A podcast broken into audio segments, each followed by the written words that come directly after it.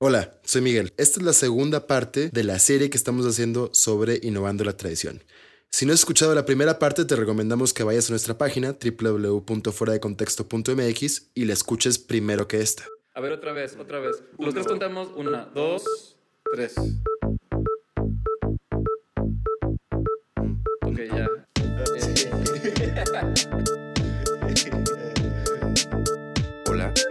Miguel Melgarejo Y yo soy José de y en este programa Ah. sacamos el diseño. Fuera de contexto. Ahora nos encontramos en una carretera saliendo de la ciudad de Oaxaca, manejando Baquitzia Barrera, la cual conociste muy bien del episodio pasado.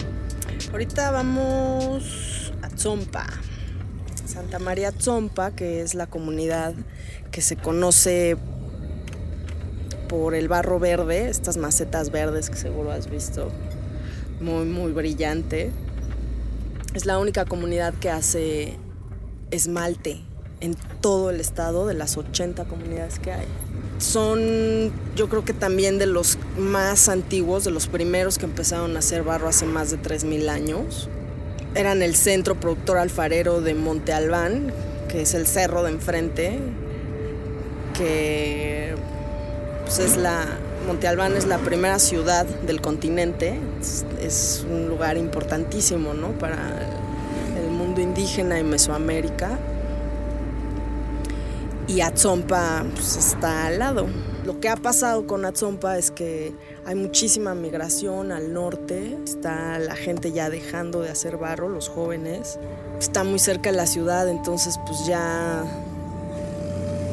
se ha confundido mucho, qué es de Atzompa y qué es urbano, y ya no se ve.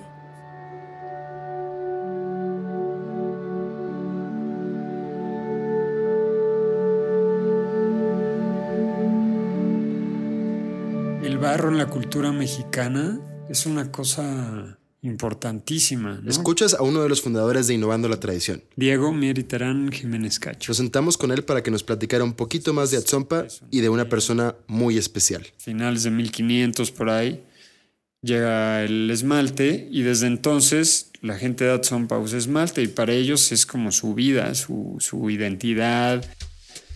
¿no? Se han hecho famosos, se hicieron famosos por el verde, pero el esmalte verde tiene plomo. El chiste del plomo es que como metal suave te permite derretir todos los minerales con temperaturas relativamente bajas. Sin el plomo, los esmaltes no se derriten bien. Empiezan a ver que el plomo en las pinturas contamina muchísimo y pues básicamente los prohíben así de golpe. La gente de Atzompa se acuerdan de ese año como el año en el que el, este, el gobierno se puso en guerra con ellos. Y fue un golpazo, porque se les cerraron las puertas, se, se salió de control completamente la prensa, o sea, todo el mundo empezó a hablar del plomo y de muertos. O sea, muy, muy súper exagerado. Se redujo muchísimo la producción de barro utilitario, entonces todo se empezó a transformar en barro decorativo. Los precios empezaron a bajar muchísimo del barro Natsompa. ¿no? En la cerámica tradicional, la temperatura es un factor clave y también una de sus mayores limitantes. Los hornos tradicionales no pueden alcanzar la temperatura ideal para utilizar esmaltes que no tengan plomo. Luego los hornos que tienen, cuando mucho llegan a 900 grados, sigue siendo baja temperatura. Entonces, por un lado, tienen la necesidad o se ven forzados a conseguir hornos de gas, pero pues hornos de gas significa que tienes que hacer un desembolso grande para comprar el horno de gas en vez de hacerlo tú con tus manos, con lodo y ladrillo, etcétera, como era la tradición desde hace miles de años. Eh, y además tienes que pagar el gas y tienes que aprender otra forma de quemar, otros ritmos, todo un show. Y nosotros lo que, lo que dijimos, bueno, a ver, vamos a intentar mejorar la calidad de los esmaltes mejorando los hornos. Pues empezamos a ver si podíamos como mejorar tantito los hornos tradicionales. Pero bueno, para hacer más corta la historia, lo que pasó es que empezamos a investigar, a investigar y se nos fue pues calentando la cabeza. Y dijimos, pues ya si vamos a hacer un cambio, pues ya hagámoslo 100%. Y entonces nos metimos con tecnologías alternativas y acabamos con Shakishe. Un estudio basado en Oaxaca que se dedica a explorar maneras sustentables para la producción del vidrio. y acabamos desarrollando una tecnología propia que no existía, que nos permitía elevar la temperatura, eh, no usar gas, sino usar aceite recuperado de cocinas. Entonces son ecológicos, ahorran, permiten elevar la temperatura, permite que hagan mejores productos, etc. Dijimos, bueno, ok, está chida la idea de desarrollar el horno, necesitamos a alguien en una zompa que le quiera entrar al experimento para que también nos diga por dónde, ¿no? Pues meterte con el horno de un artesano no es cualquier cosa, ¿no? Es como la herramienta básica, es como el corazón, es una cosa que dura un chingo de años. Muchas veces pues trabajan en el horno que construyó su mamá, cosas así. Y además, pues esos hornos tienen miles de años funcionando así. Entonces, pero pues fuimos con Rufina y le dijimos, Hola, hola. Hola. Ella es Rufina. Hola. Pásate. tenemos aquí una propuesta, Acabamos de. como ves. Y ella, puta, luego, luego dijo, sí, adelante, o sea, hay que entrarle, pues hay que experimentar y el que no arriesga no gana. Y va. Pues Rufina es súper padre, Rufina es muy carismática, es una persona muy alegre. ¿Quién sé qué le, habla- qué le ha dicho de nosotros? Ay, que son unos ogros. Bueno, sí, pero aparte. Es muy locuaz, le gusta así hablar, y Somos de- reír, ¿cómo? y De explicar. estudiantes de la universidad. Mi nombre es este, Rufina Guillermina Ruiz López, soy artesana, originaria de la comunidad de Santa María Tzompa. Me dedico a hacer el barro desde hace 26, 27 años. Sobre todo piezas utilitarias son las que más hago. En, en la casa pues tenemos el tallercito, es familiar, trabajamos, la mayoría somos hermanas, pura familia. Atzompa se caracteriza, se caracteriza por ser un pueblo milenario en el barro, pero nosotros por familia ha sido por tradición. Fuimos como recopilando datos y sacando todo la- el árbol genealógico. Somos la octava generación haciendo barro. Pues nos divertimos. Cada quien tiene su responsabilidad. ¿Qué hace? ¿Cómo lo hace? ¿Y para qué lo hace? La mayoría somos mujeres muy emprendedoras que no nos conformamos con lo que tenemos y siempre nos gusta arriesgar. Es una familia muy constituida, muy unida, de, de que cuando se trata de remar juntos en un barco, remamos juntos. Nadie se queda atrás ni sale uno más adelante, o sea, todos vamos a la par trabajando.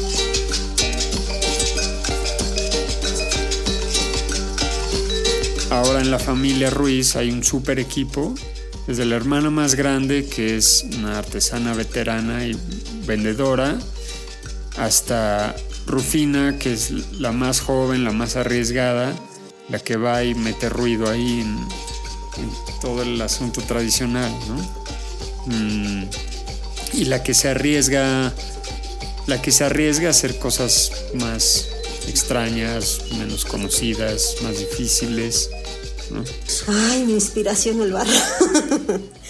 me apliqué al barro. Hoy sí me apliqué al barro. Es otro mundo, ¿no? ¿Te gusta más? Me si lo ves encanta. ahora sí en Ah, retrospectiva, A mí me, encanta. me gusta más el barro que regresar. si te dijeran, oye, este, hay este puesto, vas a tener tu cheque seguro, Mm, No. todo- Renuncio. Renuncio, o sea, ahorita lo... Si recuerdan, en la primera parte de esta serie mencionamos que Bélgica había invitado al colectivo a llevar piezas y a una artesana hasta su bienal. Primero nos ofrecieron uno o dos espacios para ir a hacer demostración y taller. Y, y parte del chiste es que fuera un artesano de Oaxaca, artesano artesana, a hacer demostraciones, a explicar, etc. Y pues pensar en alguien que como que tenga carisma para explicar y también que tenga las ganas de arriesgarse a hacer ese viaje, ¿no? Si nosotros cuando salimos del país y vamos, no sé, a Estados Unidos, otro un lugar en Europa, es un shock cultural. Imagínate para un artesano que no ha salido de su pueblo. Pues hay muchos artesanos que han salido una vez de Oaxaca. Un viaje al DF es toda una aventura para los artesanos. Cuando le dijimos a Rufina, entre la emoción y el susto, dijo que sí. Como que en la sorpresa nos dijo, ah, sí, sí. O sea, yo le recuerdo así como muy tranquila, ah, sí, por supuesto, sí, vámonos a, a Bélgica. y yo me imagino, habrá llegado a su casa a, pues no sé, a dar de brincos, a dar de gritos o algo. Y ya después nos dijo, no, pues sí, estaba muy emocionado. Para mí sí es importante. En uno porque representar 60 comunidades que hacen barro artesanalmente, para mí es un logro muy grande. Pero así, así, llevar a Ruiz López hasta allá es ser representante no solo de mi familia, sino de la tradición que es Atzompa, de la tradición que es para nosotros ser la octava generación del barro. Eso es lo más importante para mí, lo más emocional. Y poder compartirlo, sigo insistiendo, es compartir. No te puedes llevar a la tumba lo que aprendes. O sea, es compartir. Yo creo que la vida es, es un reto, ¿no? Y si tú enfrentas a la vida, si desde el momento en que te engendran es un reto que de millones seas tú, ese, es, ese ya es un reto de, desde que empiezas a tu formación como ser vivo. Si ahorita con lo poco o mucho que hemos aprendido de talleres y, de artistas, hemos aprendido a, a, hacer otras piezas, ya las habíamos hecho, pero pues, nada más para utilidad. Ahorita ya estamos viendo la perspectiva que sea escultura. Entonces, de ahí me encantaría ver qué tipo de de, de formas tienen, formas, sobre todo las formas existen, ¿no? Pero vamos a ver qué formas se pueden aplicar más a nuestro barro. Nos emociona un montón compartir la riqueza de México, compartir la riqueza de la gente que está creando cultura y nutriendo la cultura en México desde hace siglos y que la gente fuera de México lo aprecia muchísimo, ¿no? que, que se sorprenden, que les gusta, que se emocionan. Pues eso para nosotros es súper bonito, es, es muy enriquecedor. Las texturas, ¿no? pero pues veamos qué, y por qué no, qué tipo de, de material. Sí. Yo me muero pues por Hace unos meses tuvimos una plática muy larga con los artesanos, con todos los que trabajamos, 45 artesanos. Un comentario recurrente es queremos salir adelante. O sea, si piensas también que hay tanta gente que abandona el oficio, tanta gente que considera que, que hacer barro es una cosa pues, como menor o sucia o algo antiguo que, que hay que abandonar. Y tanta gente también que migra a Estados Unidos y se tienen que ir pues, a rifársela, a arriesgar la vida y a ver a dónde cae, ¿no? A lavar platos o a cocinar o a cosechar, lo que sea.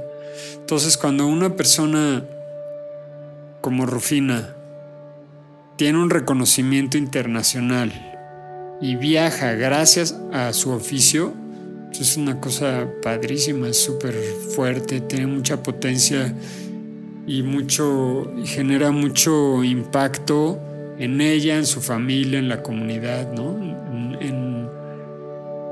Y como que también a Rufina le, le, creo que le tardó un poco en caer el 20 y conforme le fue cayendo el 20 se fue poniendo más nerviosa, como decir, chino, ahora sí, me voy a ir dos semanas a un lugar lejísimo y luego nos preguntaba de la comida, qué onda allá. Los oaxaqueños su comida es este, algo muy especial, ¿no? no Siempre en los viajes que hacemos hay que llevar un paquetito de ayudas, de tortillas para sobrevivir.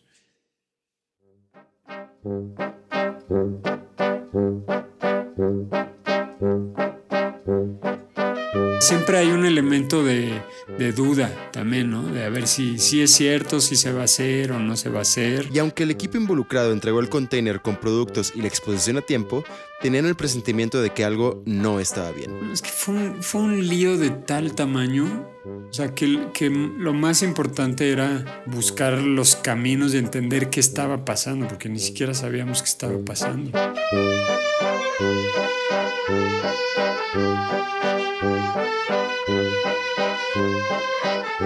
Las organizaciones encargadas de llevar el container hasta Bélgica estaban muy desorganizadas y al final el container no iba a llegar a tiempo para la Bienal. Si nos enojábamos, todo iba a reventar, ¿no? O sea, era muy fácil decirles, oigan, están idiotas, ¿por qué no tomaron las decisiones correctas? Pero sí hubo un punto que tuvimos que decirles, oigan, es la imagen de México en Bélgica, ¿qué les pasa? ¿No? O sea, no, no van a decir ahora que nosotros, ay, los mexicanos llegaron tarde. Y se puso medio pesado. Decir, oigan, a ver, por favor, pongan un letrerito que diga que no es nuestra culpa, que no vamos a ir a dar ahí el, pues eso, la imagen de que los mexicanos llegaron tarde. Pues está horrible eso. Este es el momento en el que Diego le platica esta situación a Rufina por primera vez. Fue, no sabes, la pesadilla. Ni sabíamos dónde estaba, si iba a salir o no iba a salir. Entonces, finalmente, entre que sí, que no, la cosa salió tarde, entonces no va a llegar a tiempo para la Bienal de Cerámica. Entonces, es un, en realidad es un gran desastre, porque no llegan tus piezas para venta, no llegan los libros, no llega la exposición. O sea, va a ser la Bienal y no va a estar la exposición, que se supone que es lo principal. Pero, entonces la Bienal, eh, el señor, el director Omar, como está tan pues, preocupado y así, en vez de que la exposición esté dos semanas, lo que va a hacer es ponerla cuatro meses. Entonces, en ese sentido está más padre. Y también se van a mover para que haya mucha más promoción de la exposición, que haya, por ejemplo, que vayas a dar demostraciones a algunas escuelas, eh, cosas así, ¿no? Eso lo exactamente a detalle todavía lo tenemos que platicar con ellos. Pero entonces las fechas se mueven. Este, mm, la exposición va a ser desde julio hasta octubre. Nos vamos en 15 días.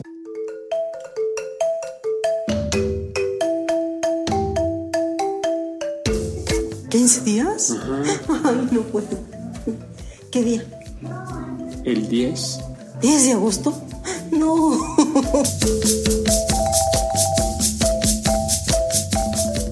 Yo te voy a colgar, Diego. ¿Por qué a mí? Porque insiste mucho en la fecha y...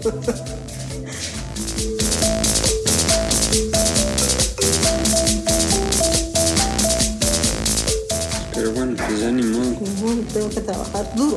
Ay, Dios. ¿Qué tanto tienes que hacer? Son 20 rines para una exposición de Betsabe Romero.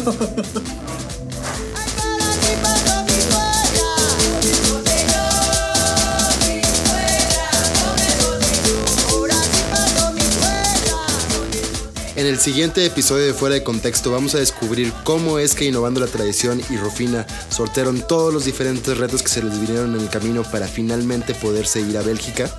Y saber qué es lo que sucede cuando agarras tu maleta, la llenas de tu propia cultura y la llevas a un país que no conoces.